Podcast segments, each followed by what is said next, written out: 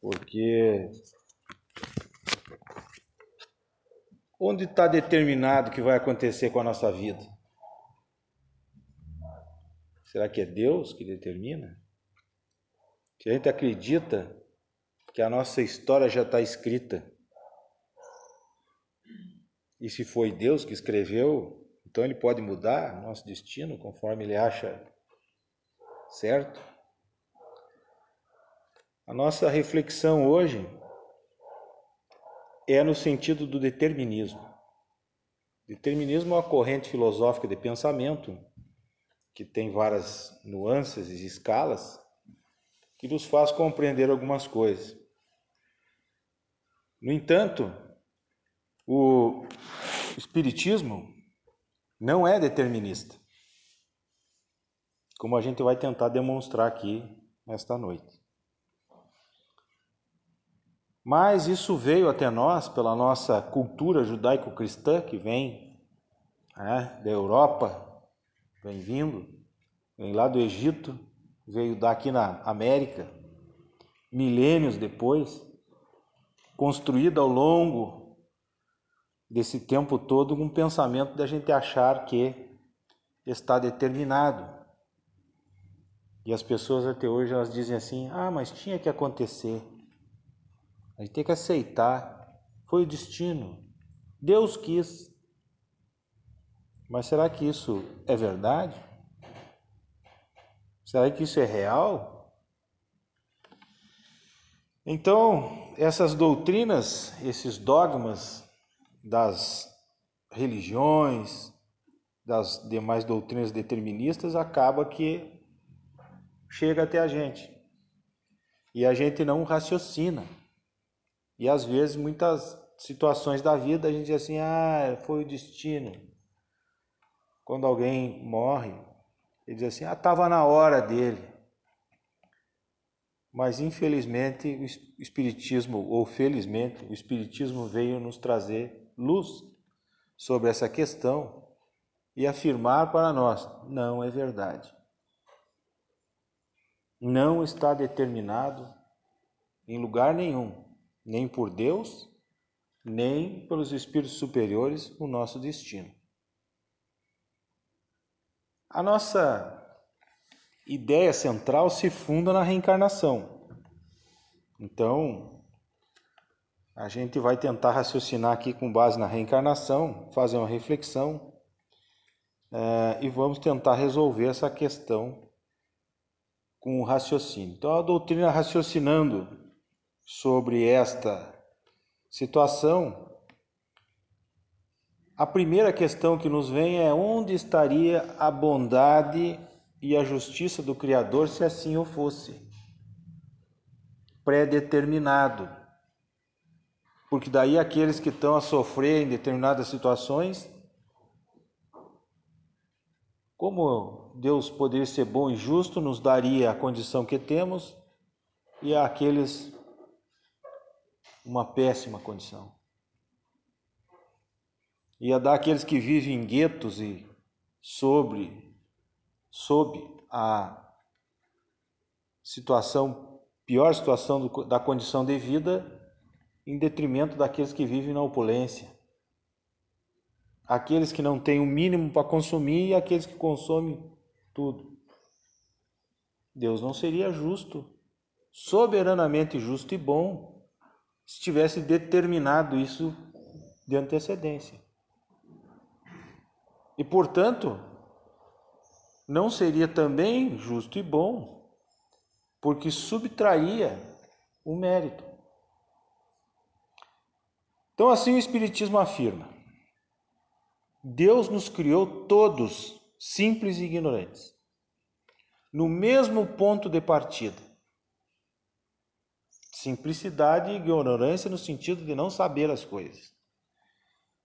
É lógico imaginar, então, que o nosso destino é o inverso: nos tornarmos complexos e sabedores.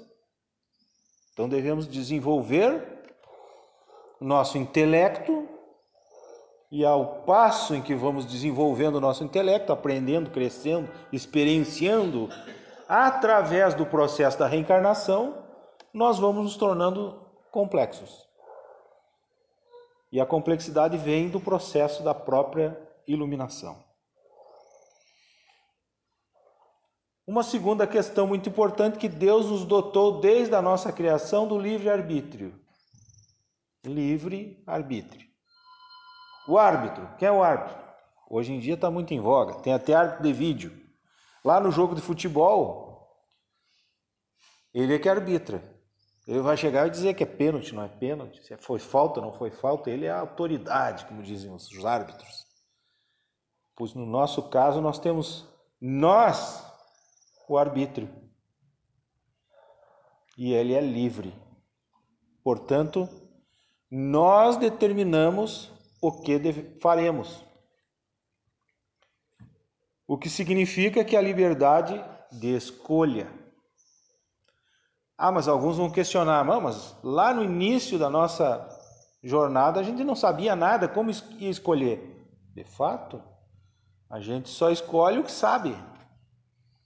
Quando a gente escolhe o que não sabe, escolhe errado.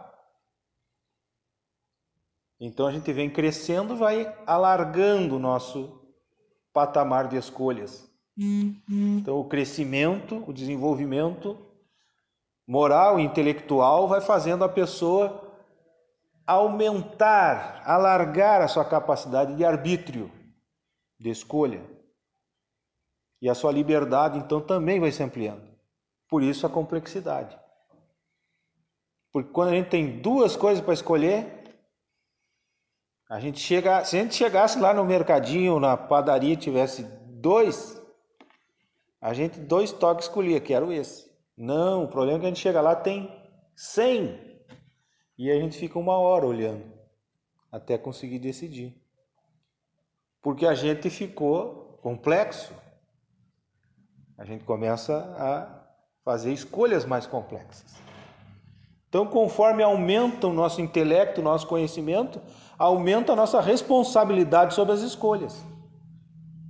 E por isso lá atrás, quando a gente era jovem e fazia escolhas erradas, o resultado disso, a situação que a gente vivia, o custo ou então a nossa dívida era menor. Porque a responsabilidade, o entendimento, a capacidade era menor. Mas hoje não. Hoje nós estamos complexos e, portanto, nós temos grande ou muito maior responsabilidade sobre o nosso arbítrio e, por consequência, das nossas escolhas, e que ninguém pode escolher por nós, nem substituir, a gente, nem Deus.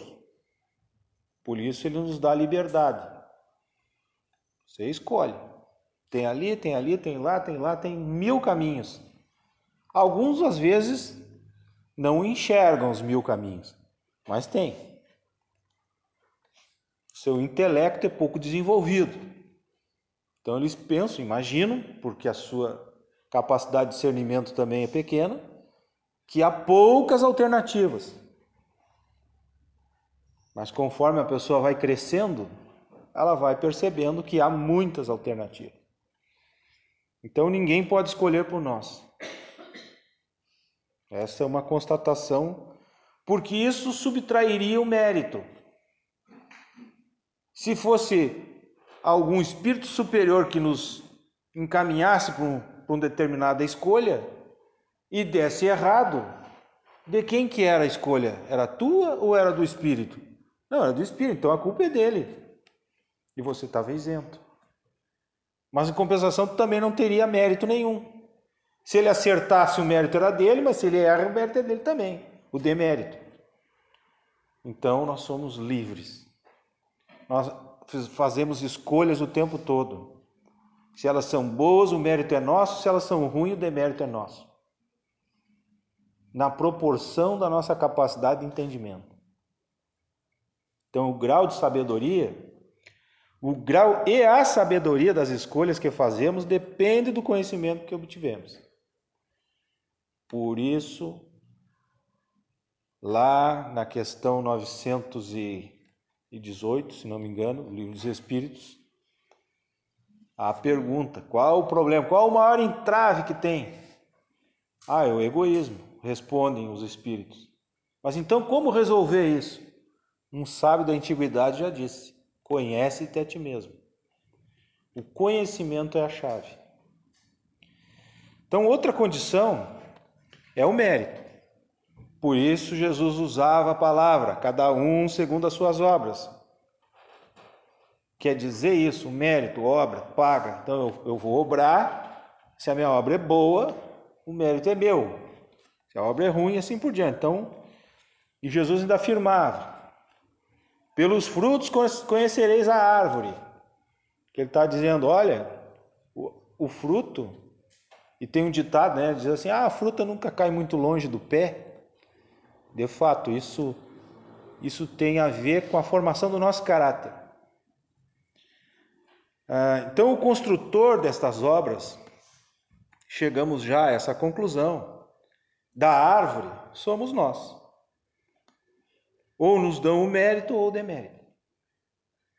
Então a gente constrói a nossa né, vida, nossa evolução, através daquilo que a gente vai desenvolvendo ao longo de muitas existências. Do que deduzimos então que, as, que somos responsáveis pelo nosso destino. E a construção do nosso caráter pode facilitar ou entravar o progresso. E o caráter é uma coisa interessante. Ele se forma por um conjunto de coisas.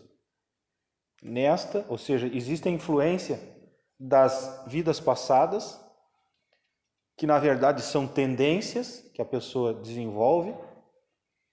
Em crianças de tenra idade se observa tendências já estabelecidas.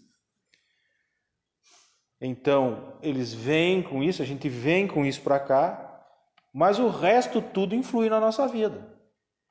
O lugar onde a gente nasceu, o pai, a mãe, a escola que estudou, a igreja que frequentou, a formação religiosa que teve, né, o professor, o amigo, o tio, o parente, a época em que viveu.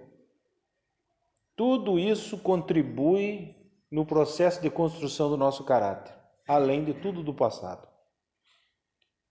Mas o nosso caráter é passivo de a gente trabalhar sobre esse, ele. Ou seja, a gente pode moldá-lo, mudá-lo, qualificá-lo, trabalhar. Um pensador uh, judeu radicado na Alemanha por muitos anos, conhecido Zygmunt Bauman, ele sempre dizia que a divisão do trabalho entre o nosso entre eh, aquilo que a gente vai fazer para a vida e para o caráter, ou seja, as duas coisas que a gente pode construir, vai estar sempre em relação da nossa felicidade. Numa obra chamada O Amor Líquido. Isso quer dizer que, que nós temos que dobrar as nossas tendências negativas de uma vez, mudar o nosso caráter. Então, a gente retorna lá para o início do pensamento. Né? Onde está destinado então que a gente vai sofrer? Porque a maioria de nós vincula o sofrimento ao destino. Ah, mas eu não posso me queixar muito porque eu, esse é o meu é o meu destino. Ah, eu tenho um problema lá na família. Ah, não tem como resolver, é o meu destino. E isso não é verdade. Não foi parar lá por acaso, não foi dar na família por acaso, e aquele sistema também não é por acaso. Certamente não vem de Deus. Deus não faria coisa nem errada nem negativa. Então, todo o sofrimento ou a infelicidade, as vicissitudes que a gente vive, são resultado das nossas ações, nesta existência ou em outras. Santo Agostinho, no Evangelho segundo o Espiritismo, capítulo 12, ele sempre nos diz que a maior parte das vicissitudes que temos, dos problemas que desenvolvemos, é oriundos desta existência. Porque das outras nós trouxemos as tendências, mas nesta a gente potencializa, a gente retoma de onde parou. E, portanto, o nosso raciocínio sobre o sofrimento também deve mudar. Então, raciocinando sobre essas questões, o Espiritismo vai nos propondo algumas respostas. Bora! Então, se eu sou o agente do meu destino, logo, se eu estou sofrendo, é porque em algum momento da existência eu dei motivo. E que, portanto, não é Deus culpado, não é o pai culpado, não é a mãe culpado, não é o tio, não é o presidente, não é o prefeito, é nós. Se alguém tem culpa, e talvez não seja a nossa, veja que ignorância não é tratado como culpa.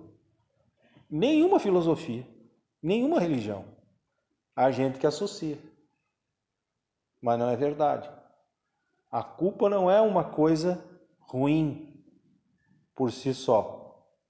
Quando a gente não consegue se livrar dela, que ela fica ruim. Mas se sentir culpado por um erro que cometeu, perfeito, mas tomar atitude logo ali na frente. Então, quem que é o, o artífice?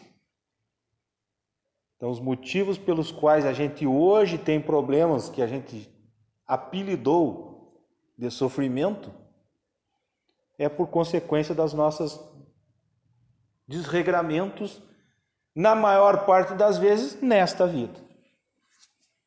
Claro, potencializado pelo passado. Mas então a pergunta: eu tenho o poder de alterar o meu destino? Tem. Tem o poder. Ninguém pode te impedir. Por isso, gente, a doutrina do Cristo é para agora. Ela nunca foi, desde que surgiu, para o futuro. Porque a gente pode olhar, não, mas é, a doutrina de Jesus, dois mil anos atrás, ele já estava dizendo essas coisas e as pessoas não seguem. É porque ela é atemporal. Ela é. Fez, dá resultado. Não fez, não dá. Simplesmente. Mas não importa se o cara viveu lá na Grécia Antiga, viveu no ano zero, lá junto com ele, ou viveu no ano mil, ou no 2000, ou no 2019. Fez, dá certo? Não fez, não dá. Não importa o tempo, é atemporal. A nossa construção do destino também é atemporal. Pode começar a mudar a hora que a gente quiser. Desde que a gente mude de atitude. Desde que a gente mude. Então tem o poder. Cada um tem esse poder. Jesus propôs para nós essa caminhada. O Espiritismo nos dá um, um detalhamento mais, mais fácil de entender. Primeiro afirma o autoconhecimento. Se a pessoa se conhece, ela sabe as suas fraquezas, sabe onde ela é forte, sabe as suas dificuldades, conhece suas limitações. Para isso tem que abandonar o egoísmo. Porque o egoísmo é a porta do resto tudo. Dos ciúmes, do rancor, do ódio, do desprezo, do preconceito e assim por diante. Então, eliminando o egoísmo, conhecendo-se a si mesmo, a pessoa vai começar a encaminhar então essa reforma interior o Espiritismo chama de reforma íntima. Kardec fala isso em várias obras, porque ele fala de reforma, porque a ideia é essa, é né? uma ideia de, de reforma. Né? Temos que ter isso na nossa cabeça e é bom gravar isso. A gente tem um monte de coisa boa, então não precisa tirar as coisas boas, tirar as ruins. Mas quando a gente faz uma reforma, e a ideia é reforma mesmo, não é demolir, fazer de novo, reconstruir. Reconstrução é outra coisa. Então, a gente, a gente nunca vai estar demolido. Não tem essa possibilidade. Então só nos resta a reforma. E a reforma é o seguinte: eu tiro as janelas para botar a janela melhor. Mas se eu quero reformar, eu tiro as janelas e tem que botar alguma coisa no lugar da janela. Não vou deixar os buracos lá. Daí não é reforma. Na nossa vida cotidiana, Quando a gente se propõe a reforma, a gente tira o que é ruim, mas não deixa o buraco vazio que vai voltar outra coisa ruim. Bota uma coisa boa. Esta é a ideia. E aí, de reforma em reforma, de ajuste em ajuste, de processo em processo, nós vamos construindo, melhorando, mudando o nosso caráter, mudando a nossa forma de agir, de pensar, construindo gradativamente, então, este caminho. Outra questão que o Espiritismo nos chama muita atenção é perca as ilusões que o mundo possa resolver os teus problemas. É, geralmente se fala mundano, do mundo. Então, o nosso pensar, ele não vai nos dar o que não pode dar. O mundo material, claro que ajuda. É sempre bom ter uma boa casa, um bom automóvel. Ninguém condena isso. Pelos teus esforços você consegue, por que não? Mas não pense que isso é o centro da existência. Não confunda. Não perca tempo achando que isso é. Porque não vai te dar nem paz, nem alegria, nem vai eliminar o sofrimento, nem vai te trazer mais verdade ou menos verdade, nem vai te deixar mais poderoso sequer. Bem ao contrário, te deixar pobre, porque te deixa vinculado, te deixa diminuído. E quando a gente tem essas coisas com egoísmo ainda, é pior ainda. Então o mundo não dá. As outras pessoas que convivem conosco também não nos dão. Eles estão tão perdidos quanto a gente. Eles estão no mesmo barco. Estamos todos na mesma condição. É difícil que a gente possa encontrar no outro apoio suficiente para resolver todos os nossos problemas. Não vai ter. Eles vão nos ajudar, vão caminhar com a gente, vão estar junto, vão estar dando força. Os espíritos também estão conosco, nos dão, nos inspiram, nos dão, mas a, a atitude é da gente. Ou toma atitude ou vai sofrer. Então todas essas respostas estão em nós mesmos. Você é o livro que está escrito. E está escrito por você mesmo. Portanto, não tenha medo de ler. Porque o que está escrito lá é a pura verdade e realidade daquilo que tu colocaste lá, que eu coloquei. Então posso ler. Posso às vezes até me chocar com as me angustiar com o que eu vou ver, com o que eu vou enxergar. Mas mesmo assim, não é uma linguagem incompreensível, foi a que eu criei, nesta ou em outras existências. Então não está em Deus a resposta pura e simplesmente. Não está também na filosofia, na religião, na política, na Bíblia. Não, é no conjunto das coisas. Está em Deus, na filosofia, na religião, está em tudo e principalmente em você. Se tu te conhece, faz essa leitura com bastante coragem, às vezes a gente tem um salto, uma visão, enxerga mais na frente, compreende mais as coisas. Então a palavra de ordem que o Espiritismo nos entrega é determinismo, vontade. Kardec chama alavanca da vontade, porque na época dele existia uma teoria é, que diz, olha, me dá uma alavanca, aliás, é dos gregos, né? Me dá uma alavanca que eu movo o mundo. Quando eles inventaram a alavanca para mover as coisas pesadas. Então é uma alavanca da vontade. Nós temos que botar ali e as coisas mais pesadas que tem, a gente tem que ajustar bem o apoio e aí sim entram aquelas pessoas caras, amigas, que nos ajudam, elas são o apoio onde você vai botar, apoiar a alavanca para mover o peso que, te, que, hoje te oprime. E aí sim, então, nesse processo de transformação, a gente vai se ajudando. Por isso Jesus dizia: ajuda-te que o céu te ajudará. Esta é a ideia. Então a esperança, como diz Joana de Ângeles, Joana de Anjos, para quem não conhece, é a mentora espiritual do Divaldo Franco. escritora de muitas e muitas obras, entre elas uma série de livros de ordem psicológica transpessoal. E ela diz o seguinte: que a esperança é o alimento diário, é a flor do nosso jardim. Temos que regá-la e cuidá-la com carinho. Quando a gente perder a esperança, perde tudo. Aí não tem mais jeito. Então ela diz: olha, prestem atenção, a esperança é uma coisa boa, não é uma coisa ruim. Então, já na, na ideia central de como então desenvolver todos esses processos no nosso coração, o Espiritismo vem e nos diz: olha, a caridade é o caminho. A caridade é o caminho, porque se você faz para os outros o bem, retorna o bem. É a reciprocidade da natureza.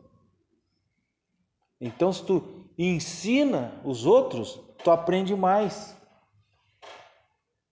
Se tu dedica um tempo para os outros, tu compreende o tempo, sobretudo o teu.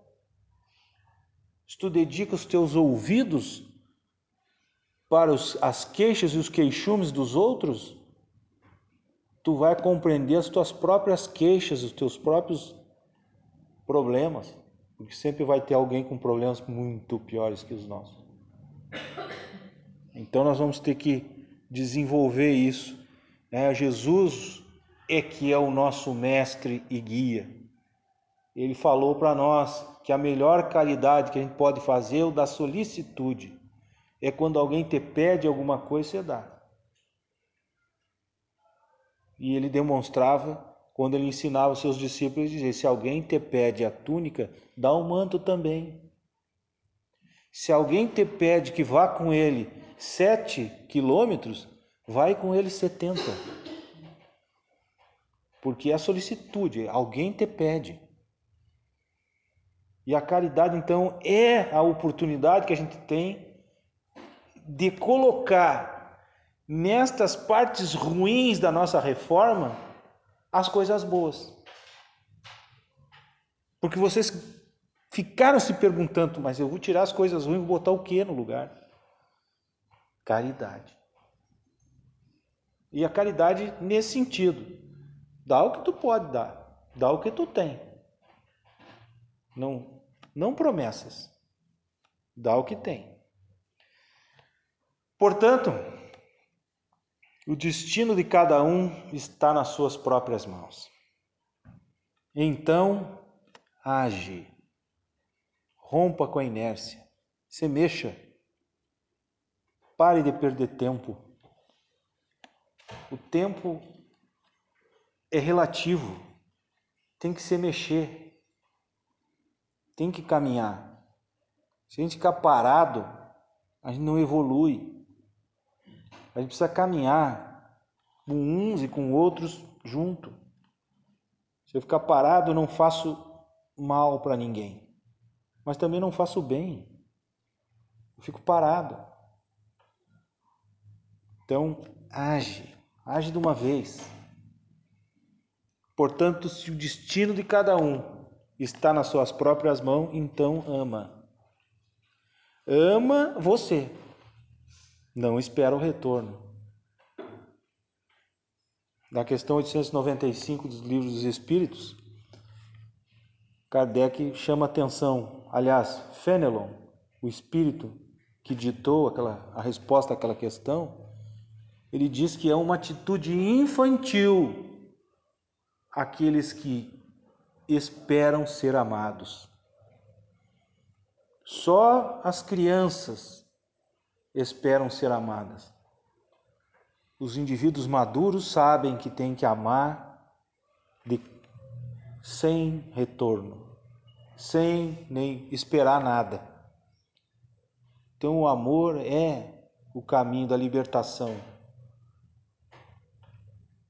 Não é à toa que uma das mais famosas frases do apóstolo Paulo, Saulo, é esta, é a do, do amor. Mesmo que eu tivesse todo o poder, mas não tivesse amor, do que, que adiantar? Mesmo que eu tivesse toda a sabedoria, mas se eu tivesse amor, o que seria de mim? Mesmo que eu tivesse todas as possibilidades do mundo, mas se eu não tivesse amor, nada me sobraria.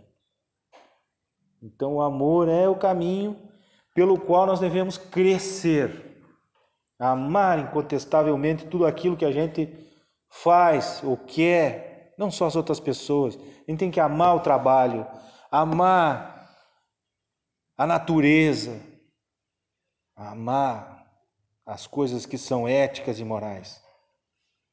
Portanto, o destino de cada um, se ele está nas nossas próprias mãos, então dá. Dá o que tens para dar, não dê promessas. Volta amanhã que eu vou ter mais. Não. Dá o que tem hoje, agora. Se for só o teu tempo, ele é precioso. Vale mais do que muitas outras coisas. E não pensem que Jesus, ou os Espíritos, ou Deus, quer que você dê as coisas materiais. Essas não têm valor. Madre Teresa de Calcutá dizia: mais vale a caridade do que um mundaréu de orações. Escandalizou o bispo lá da região dela. Ela está dizendo: não adianta ir na igreja rezar, tem que ajudar as crianças lá de Calcutá. Então, a caridade, a doação, não é oração, é ação. Então, se o destino está nas nossas mãos, então agradece. Agradece o que tens agora, não o que vais obter no futuro. Porque a gente esquece que a gente tem muito. E a gente ora para Deus pedindo, nunca agradecendo. E muito menos reconhecendo o que já ganhamos e obtivemos muito mais do que a gente merece. Porque Deus é soberanamente bom e justo, nos dá com abundância. Nós é que não sabemos usar. Então, se o destino está nas nossas mãos, então confia. Confia em Deus. Ele não te colocou na situação que tu está, mas pode te tirar. Porque é o único caminho que a gente tem muitas vezes. Às vezes o caminho é da ação material, mas antes a gente tem que se reconciliar com Deus. Porque a maioria de nós, a primeira coisa que lembra é condenar a Deus. Deus não me quer bem. Estou assim porque Deus me abandonou. E a gente, claro, com esse pensamento, não vai a lugar nenhum. É o caminho de matar a esperança. É como não dar água para a planta. Então, ora, ora com fervor, porque as tuas palavras, quando organizadas, se espraiarem da nossa mente e elas forem sinceras, vão atrair a, legião de anjos ao nosso redor. Porque a oração é a exaltação do nosso eu interior. Os Espíritos nos dizem que a oração é aquela que Jesus nos ensinou.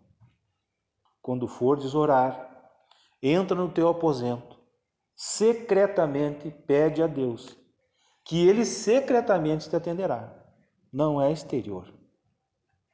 Então, esse bate-papo que a gente faz com o nosso próprio eu, nas nossas orações, é fundamental. E ela vai atrair os amigos espirituais para o nosso redor. Então, se o destino está nas nossas mãos, então lembra, lembra que Jesus está conosco. Ele nunca nos abandona, nunca nos deixa, mesmo que a gente não perceba, que a gente não queira, que a gente não veja, Ele está conosco. A hora que tu disseres, eu te quero, eu agora vou ouvir-te, Ele estará lá conosco.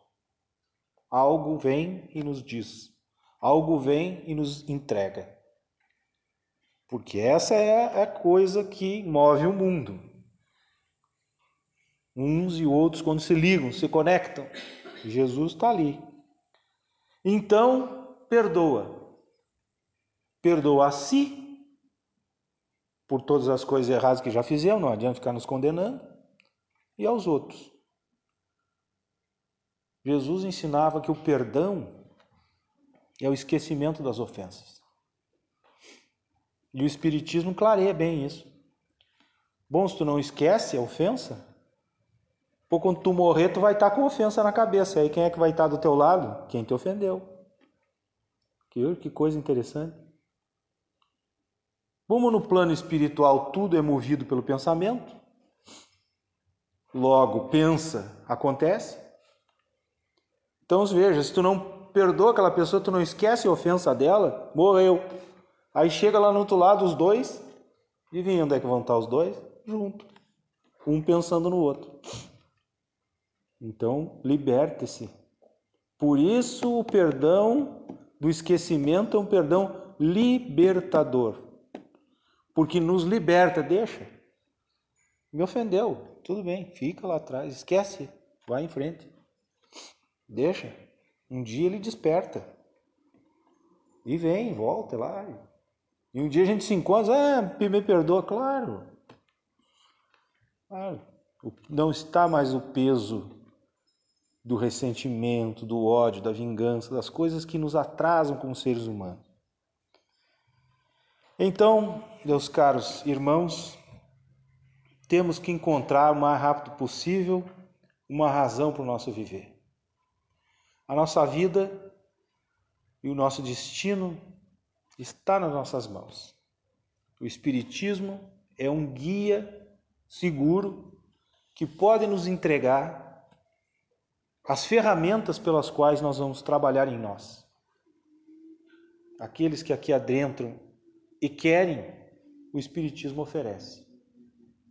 Olha, esta, este é o caminho. Jesus é o caminho. E a caridade, a porta. E Deus é o objetivo. Então ficamos com essa reflexão essa noite. Muito obrigado e até a próxima.